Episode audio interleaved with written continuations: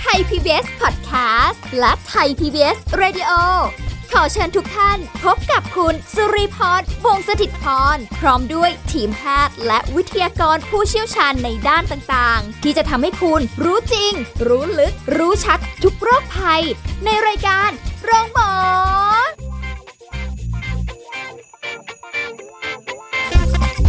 สวัสดีค่ะ คุณผู้ฟังค่ะ ขอต้อนรับเข้าสู่รายการโรงหมอทางไทย PBS Podcast ค่ะ วันนี้พบกันเช่นเคยกับสุริพรนะคะ แล้วก็จะคุยกับดรนายแพทย์จตุพล คงถาวรสกุล แพทย์ผู้เชี่ยวชาญศูนย์กล้ามเนื้อกระดูกและข้อจากเพจดรหมอหมี สวัสดีค่ะ สวัสดีครับ วันนี้มันนี่เป็นเรื่องที่แบบว่า โอ้โห มันเป็นอาการซ้ำซ้อนหรือยังไงไม่รู้นะ เดี๋ยวให้หมอหมีอธิบาย กระดูกหักล้า หักยังไม่พอยังล้าอีกเหรอ ใช่ กระดูก โอ้โห หักล้าเนี่ย อืม คือหักกับล้าเนี่ยมันเป็นคำมันเป็นคำต่อกันแบบชิดกันอะกระดูกแล้วก็หักล้าอย่างนี้มันไม่ใช่กระดูกหั เห ก รอ แล้วก็ล้า อ๋อไม่ใช่ใช่ไหม อ่าก ก ระ ระ ดู ดู ก ก หั หั ก กล้า ล้า เนี่ยคืออจริงๆภาษาอังกฤษเนี่ยมันชื่อว่า stress ซึ่งแปลว่าเครียด แล้วก็ fracture นะฮะ stress ก็คือกระดูกมันเครียดอ่ากระดูกเขาใช้สติปัญญาเยอะหรือเปล่าไม่ใช่นะ คือกระดูกหักล้าเนี่ยมันเกิดจากสภาวะที่เราไปใช้มันมากกว่าปกตินะครับ ซึ่งจริงๆแล้วเนี่ยคนก็จะคิดว่าเนี่ยถ้าถ้าบางคนที่เคยมีภาวะเขาเรียก stress fracture นะก็ก็จะพอจะนึกภาพออก ค่ะ อย่างเช่น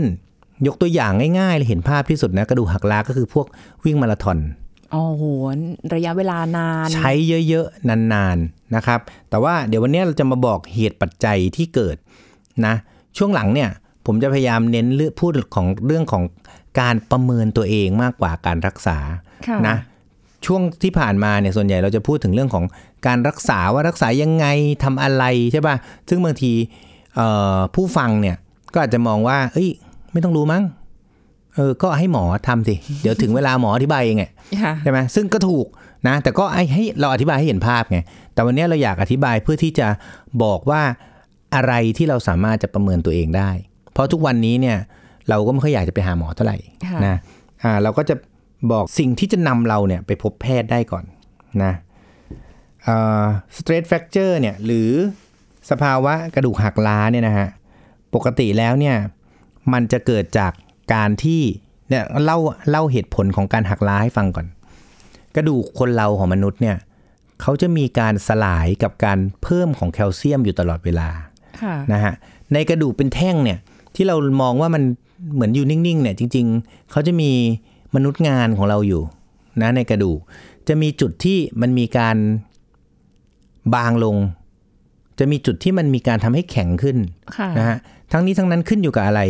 เซลล์เนี่ยมันก็มีแก่ใช่ไหมอ่าเซลล์กระดูกมันก็มีแก่แล้วมันก็มีตายนะครับ บริเวณที่มันมีการตายมันก็จะมีการมาเก็บกิน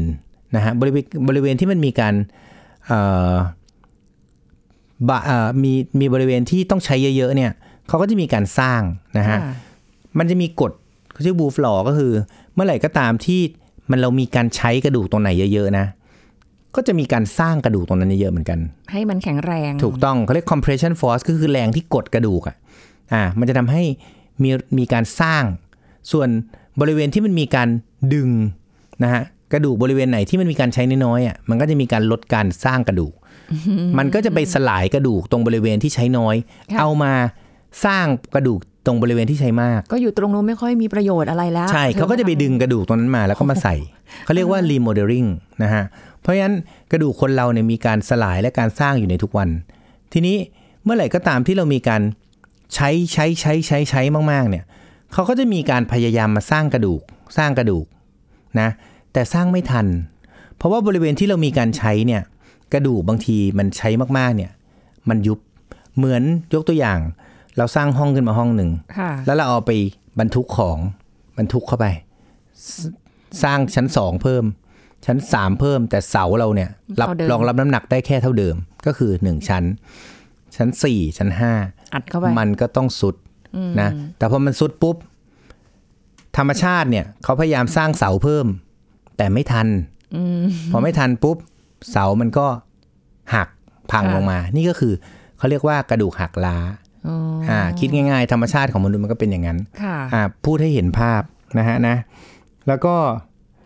ส่วนใหญ่นะ 50%ของกระดูกหักล้า เกิดในนักกีฬา โอ้ยซึ่งในความรู้สึกคือเขาต้องแข็งแรงมากๆอ่ะ ใช่ ถูกไหม เออ คือเขาจะต้องมีการเทรน มีการดูแลอย่างดี ใช่ นะเพราะฉะนั้นห้าสิบเปอร์เซ็นเนี่ยเกิดในกีฬา เพราะฉะนั้นอย่างพวกเราเองเนี่ยไม่ค่อยเป็นหรอก ถ้าคนที่ไม่ได้เล่นกีฬาหนัก ๆ เลยนะ แต่ว่างานบ้านก็หนักนะ อ่าบางอ อย่า ย่าง ลืม เนาะเอออ อ่า บางคนแบบเป็นคนเอ่อเป็นแม่บ้านอย่างเงี้ยเขาต้องเดินไปตลาดทุกวันทุกวันทุกวันแล้วก็เดินทำนู่นทำนี่ตลอดเวลาในบ้านเนี่ย ค่ะ ก็มีโอกาสที่จะเกิดขึ้นได้ โอ้ แต่ว่าอาจจะน้อยกว่า ค่ะ ทั้งนี้ทั้งนั้นขึ้นอยู่กับอะไรไม่ว่าจะเป็นเอ่อนักกีฬาหรือไม่ใช่นักกีฬาก็ตาม มันจะมีปัจจัยอยู่สองอย่าง เราจะแบ่งเป็นปัจจัยภายในกับปัจจัยภายนอกนะส่วนใหญ่มันจะสัมพันธ์กับพวกนักกีฬาถ้าส่วนใหญ่ ค่ะ นะครับ ปัจจัยภายนอกก่อนแล้วกัน ปัจจัยภายนอกเนี่ยก็จะพบว่าหนึ่งเรื่องของการเทรน คือการฝึกฝนในการเล่นกีฬา ช่วงเวลาที่ฝึกมากไปหรือเปล่า อ่านานไปหรือเปล่านะครับนะอย่างวิ่งเงี้ยบางคนบอกผมจะวิ่งมาราธอนนะ ผมก็วิ่งเข้าไปเลย 42 กิโลทุกวันเลยนะมันก็อาจจะมากเกินไป อ้าวแต่พวกนี้เขาก็ต้องต้องสร้างสมรรถนะตัวเองให้ อ่า แบบ ถูก ว่า แต่ว่า หนักไง การสร้างเนี่ยบางครั้งเนี่ยเขาใช้สปีดที่ไม่เหมาะสมเนี่ยหรอกไหมคือมันการวิ่งเนี่ยนะมันอันนี้ส่วนใหญ่มันเกิดในนักวิ่งอะนะต้องบอกเลยนะเพราะฉะนั้นการวิ่งเนี่ยเอ่อเราก็ต้องมีทั้งสปีดที่เหมาะสม มีทั้งช่วงเวลาที่เหมาะสม แล้วก็มีทั้งความแข็งแรงที่เหมาะสมด้วย ค่ะ นะจะต้องไปด้วยกันทั้งหมด คือเช่น การวิ่งเนี่ยบางทีเราอยากเร็ว ก็พยายามวิ่งเร็วสปรินต์เลย หมุนขาเร็วๆอ่ะ ค่ะ สอง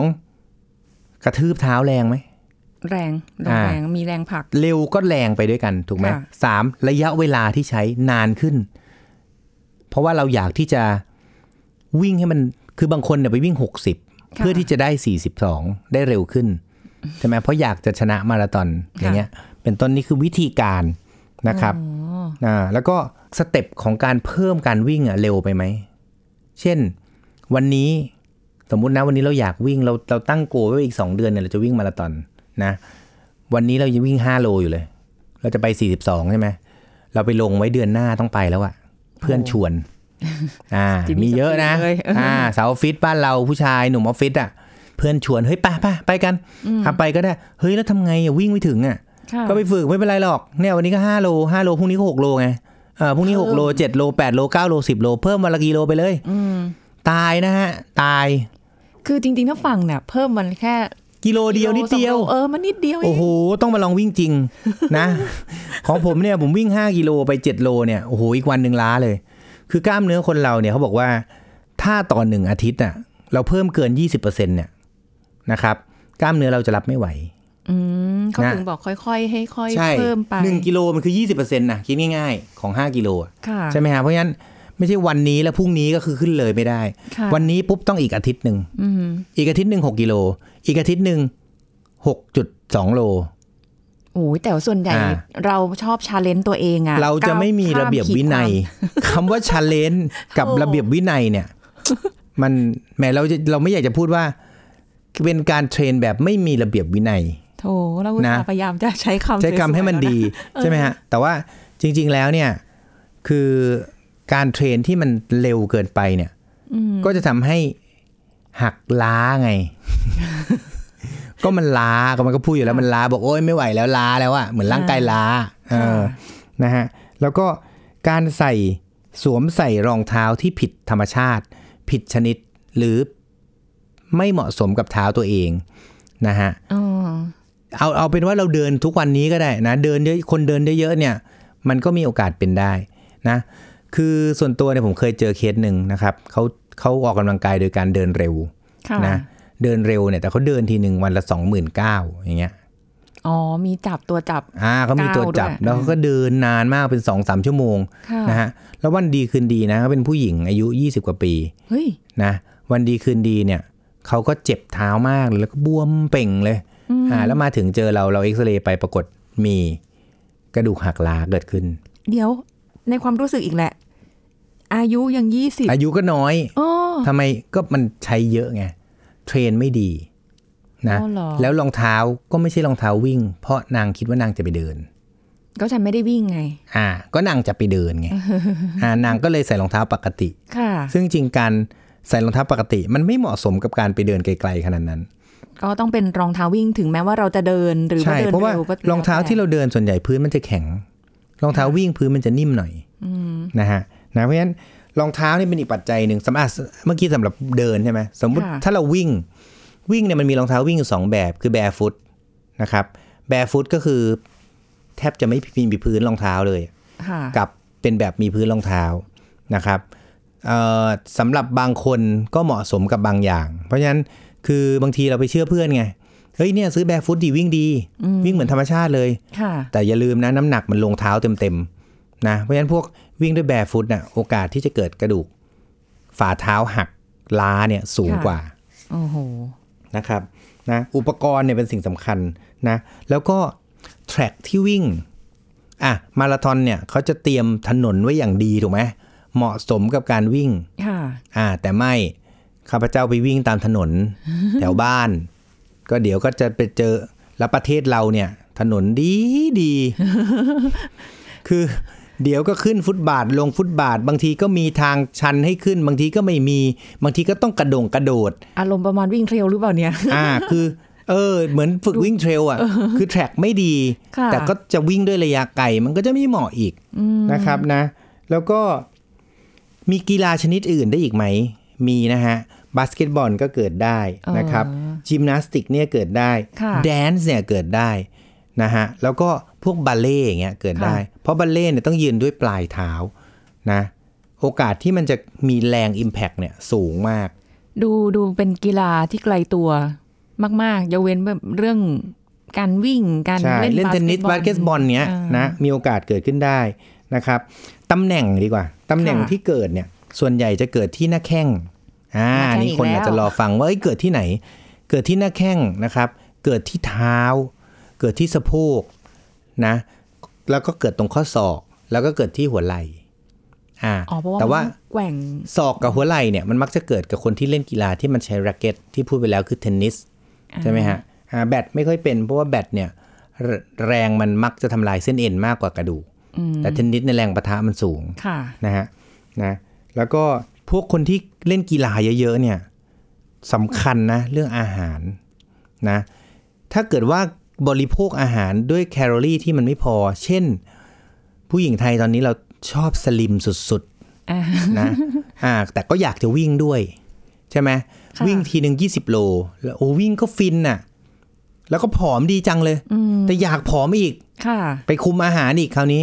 เมื่ออาหารมันไม่ถึงอ่ะ แต่ว่าเราอยากเราอยากจะวิ่งด้วยอย่างเงี้ยนะเพราะแคลอรี่มันไม่พอมันก็ไปเสริมสร้างบริเวณที่กระดูกมัน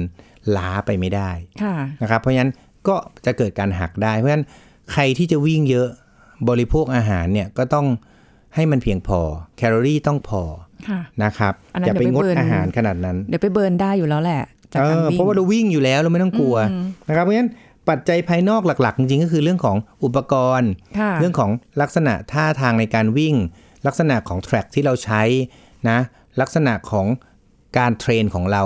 การเพิ่มความแข็งแรง หรือการเพิ่มความหนักของการเทรน นั่นเอง อันนี้นิดนึงได้ไหมเรื่องของการเทรนเนี่ย สมมุติว่าเดี๋ยวนี้คนเขาก็ส่วนใหญ่นิยมในการวิ่งกัน ใช่ อาจจะไม่ได้ถึงขนาดไปวิ่งมาราธอนอะไรขนาดนั้น อ่า นะแต่ว่าเราไม่มีคนเทรนเรา ลักษณะท่าทางการวิ่งอะไรมันมีผลด้วยไหม ลักษณะท่าทางการวิ่งมีผลแต่ว่าไม่ได้มากเท่าไหร่ มันมักจะมีผลกับการปวดมัดกล้ามเนื้อต่าง ค่ะ ๆ อ่า แต่ว่าไม่ได้มีผลกับกระดูกหักล้านะหมายถึงท่าทางนะ ค่ะ แต่ว่าอย่างความหนักนะฮะแล้วก็เส้นทางที่พูดไปแล้ว ค่ะ อุปกรณ์รองเท้าอย่างเงี้ย เออรอง เป็น เท้า ต้น พวกเนี้ยเป็นสิ่งสำคัญมากกว่า แล้วรองเท้าเนี่ยคือเคยไปไปหาเดินไปเดินดู เขาก็จะมีเขียนไว้ running อ่า อันเนี้ยเฉพาะวิ่งแน่นอน มีของผู้ชายของผู้หญิง อันเนี้ยเราต้องไปลองใส่แล้วลองวิ่งดูไหม จริงๆรองเท้าเนี่ยนะมันเป็นสิ่งที่มันต้องลองอยู่ละนะครับเพราะบางทีเนี่ยเราดูเหมือนจะใช้ได้นะ แต่ว่าก็ฝรั่งเขาถึงมีคืนของหนึ่งเดือนไงฮะ เอาไปลองก่อ เขา น ให้มาใช้ก่อน ค่ะ ไม่พอใจคืน ประเทศเราไม่มี ไม่ได้สิ อ่าส่งแล้วส่งเลย ซื้อแล้ว ทิ้ง ค่ะ หรือไม่ก็บริจาค อืม นะ เออถามนิดนึงในฐานะที่แบบว่าหมอหมีเล่นกีฬา รองเท้าเวลาเราซื้อเราต้องซื้อให้พอดีไซส์หรือว่าใหญ่กว่าเท้าตัวเองสักไซส์หนึ่ง ขึ้นอยู่กับชนิดกีฬานะฮะแล้วก็ขึ้นอยู่กับวิธีการในการใส่ถุงเท้าเราใส่ใหญ่หรือเล็ก บางคนก็ใส่ถุงเท้าหนามาก อ่ บางคนก็ใส่ถุงเพราะว่าเหงื่อเยอะ ค่ะ บางคนก็ใส่ถุงเท้าบางมาก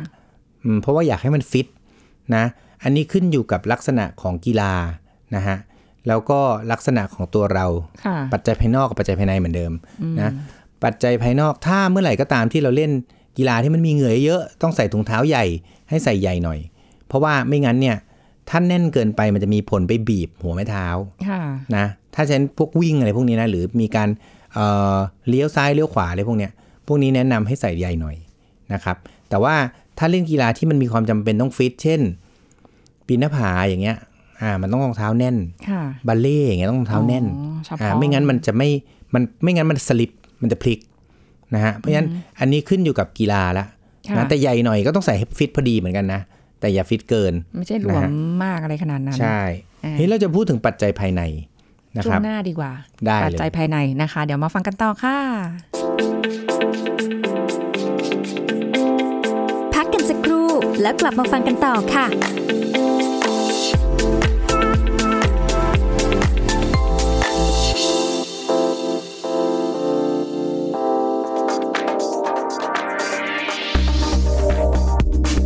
ปัจจุบันหลายคนหันมาให้ความสำคัญกับการดูแลสุขภาพกันมากขึ้น ทั้งการเลือกรับประทานอาหารที่ดีมีประโยชน์ต่อร่างกาย การออกกำลังกายอย่างสม่ำเสมอเพราะนอกจากจะทำให้ร่างกายแข็งแรงแล้ว ยังทำให้หัวใจของเราแข็งแรงอีกด้วยค่ะทำให้กล้ามเนื้อหัวใจมีการสูบฉีดเลือดไปเลี้ยงส่วนต่างๆ ซึ่งหลักการออกกำลังกายเพื่อสุขภาพหัวใจก็คือ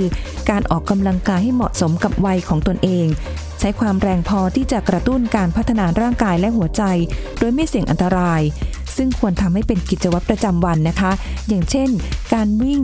ว่ายน้ำ ปั่นจักรยาน เดิน โดยใช้ระยะเวลาต่อเนื่อง 20-60 นาทีต่อวัน ความถี่อย่างน้อย 5 วันต่อสัปดาห์ ยิ่งถ้าออกกำลังกายเป็นประจำอย่างสม่ำเสมอ จะทำให้ลดปัจจัยเสี่ยงต่อการเกิดโรคหัวใจต่างๆ ลดความอ้วน ปรับปรุงรูปร่าง เพิ่มความรู้สึกของการมีสุขภาพที่ดี ช่วยให้หลับสบายขึ้น เพิ่มหรือคงระดับความแข็งแรงทนทาน เพิ่มระดับการใช้พลังงานของร่างกาย เพิ่มความกระฉับกระเฉง แล้วก็ยังเพิ่มความแข็งแรงของกล้ามเนื้อ และกระดูกอีกด้วยนะคะ ขอขอบคุณข้อมูลจากสถาบันโรคทรงอกกรมการแพทย์ กระทรวงสาธารณสุข ไทย PBS Radio วิทยุข่าวสารสาระ เพื่อสาธารณะและสังคม คุณกำลังฟังรายการโรงหมอ รายการสุขภาพเพื่อคุณจากเรา แอบมีปรึกษาอยู่ หลังใหม่ อ่าคราวนี้ อ่ะ เราพูดถึง มาต่อ ปัจจัยภายในนะฮะ ค่ะ ปัจจัยภายในก็เช่นอายุนะครับ ก็แน่นอนแหละอายุที่มากขึ้น ก็จะทำให้กระดูกมันบางลง ซีรี นะ ส์ ฮะ อย่างเราอะเนาะ เออซีรีส์เราเนี่ย ทงคุณค่มาก พวกเรามันก็แก่แล้ว นะฮะ ตั้งแต่เกิน 40 มานี่รู้สึกชีวิตที่แย่เหลือเกิน นะการออกกำลังกายนี่ฟังก์ชันแย่ลง มีรุ่นพี่บอกอายุ 50 นี่หนักกว่านี้ เหรอ ใช่เขาบอก 60 นี่ไม่ต้องพูด อ้าวเหรอ อืม งั้นไม่ต้อง แต่ไม่เป็นไร พูดแล้วกัอะ ยังไงถ้าเรามีใจรักในการออกกำลังกายออกไป อุ้ยแต่ นะ ของหมอหมีออกกำลังกายได้อยู่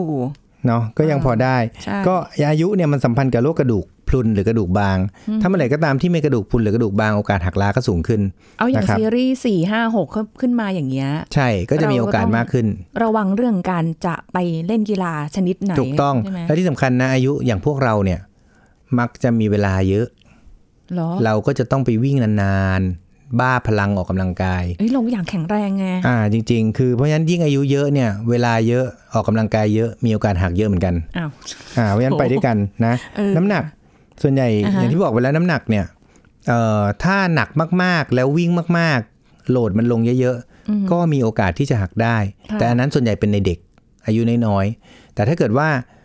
อายุมากๆผอม ค่ะ ๆพวกนี้เป็นความเสี่ยงของกระดูกบาง หรือกระดูกพรุน โอ้ย ก็มีโอกาสหักได้เหมือนกัน สรุปก็คือ ถ้าคนจะบอกว่าอ้วนหรือผอม คนถามหมอ เนี่ยอ้วนหรือผอมไปวิ่งดิ อ่า ไม่ดีทั้งคู่อะ นะ ถ้าผอมแล้วอายุน้อยดีกว่า อืม แต่ถ้าอ้วนแล้วอายุมากนี่แย่สุด เดี๋ยวคำว่าผอมกับอ้วนของหมอหมีหมายถึงตรง มัน เนี้ย ขึ้นอยู่กับอ่าอันนี้มันจะมีตัวชี้วัดก็คือเขาเรียก BMI ค่ะ นะฮะ body mass index นะฮะ จะมีมวลกายที่เราได้ยิน อ่าดัชนี แหละ มวลกายเนี่ย ส่วนใหญ่ก็ใช้เป็นน้ำหนักหารด้วยส่วนสูงเป็นเมตรยกกำลังสอง ค่ะ ถ้ามากกว่า 25 ก็ถือว่าอ้วนอ่าแต่ส่วนใหญ่คนไทยอะตัวเล็ก ค่ะ นะ คนไทยเนี่ยถือว่าผอม ถ้าอ้วนเนี่ยมันคือเกณฑ์มันฝรั่งคิดอะไม่ใช่คน ไทย ใช่ไหมเพราะฉะนั้นฝรั่งเนี่ยมันก็ต้องเอาจากค่ามีนของเขาใช่ไหมล่ะ ค่ะ อ่าแล้วก็ดู 1 SD 2 SD ไปอย่างเงี้ยนะซึ่ง 25 เนี่ย ถ้าเราลองคำนวณนะ ค่ะ ประเทศเราเนี่ยคนอ้วนน้อยมาก อืม เหรอ ใช่ เป็นงั้นไป ใช่ก็คือเอาเป็นว่าน้ำหนักเนี่ยมีผลนะครับ ลักษณะทางกายวิภาค เช่น เท้าแบนนะโหลดมันก็จะลงคนละที่ ค่ะ ใช่ไหมโอกาสที่มันจะเกิดการหักมันก็สูง อ่าน นะ เช่นโรคหัวไม่เท้าแปรพอหัวไม่เท้าแปรเกิดอะไรขึ้นพอวิ่งเนี่ยมันเจ็บเท้าพอเจ็บเท้า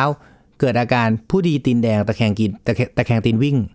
ก็คือ ไม่เต็มเท้า วิ่งไม่เต็มเท้าเพราะมันเจ็บนะฮะ อ่า แล้วก็จะมีพวกเท้าโกงอีกนะ มีทั้งเท้าโกง เท้าแบน เอาเป็นว่าคนที่มีลักษณะรูปร่างของเท้าที่ผิดปกติไปเนี่ย จะทำให้เกิดโอกาสที่จะกระดูกหักล้าของกระดูกเท้าเนี่ยได้สูงขึ้น โอ้ย นะฮะ เป็นปัจจัยเลยขึ้นมา อ่า ใช่ แล้วก็เพศนะครับ ส่วนใหญ่ผู้หญิงก็มีโอกาสที่จะหักสูงกว่านะผู้หญิงอีกแล้วนะครับ ผู้หญิงพบเยอะมาก ค่ะ แล้วก็โรคประจำตัว เช่น อาจจะมีภาวะกระดูกหักง่ายอยู่แล้ว หรือเป็นคนที่มีสภาวะกระดูกพรุนอยู่แล้ว ค่ะ นะครับนะอ่ะคราวนี้เรามาถึงสิ่งสำคัญนะ เมื่อกี้นี้พูดถึงปัจจัยภายในปัจจัยภายนอก ซึ่งอันเนี้ยเราใช้เวลานานมากเลย เพราะว่าเราอยากให้รู้ว่าจริง ๆ แล้วถ้าเราตัดปัจจัยออก จบ ใช่ไหมฮะ ใช่ อ่า เราไม่ต้องพูดถึงข้างหลังเลย เพราะมันจะไม่เป็น ค่ะ อ่านะทีนี้พอมีปัจจัยภายนอกภายในปุ๊บอ่ะอาการเป็นยังไง อาการส่วนใหญ่ก็จะมีอาการปวดแล้วก็บวมตรงตำแหน่งนั้นๆ ไม่ว่าจะเป็นหน้าแข้งนะครับไม่ว่าจะเป็นเท้า แต่ตรงหน้าแข้งเนี่ยก็ต้องระวังสับสนกับเขาเรียกว่าชินสปรินต์ชินสปรินต์คือภาวะที่เยื่อหุ้มกระดูกมันอักเสบ ค่ะ นะฮะตรงบริเวณหน้าแข้งนะถ้าใครมีอาการแบบนี้ไปเอ็กซเรย์ดูเผื่อไม่ใช่ชินสปรินต์เผื่อเป็นกระดูกหักล้าได้ ค่ะ นะครับนะแล้วก็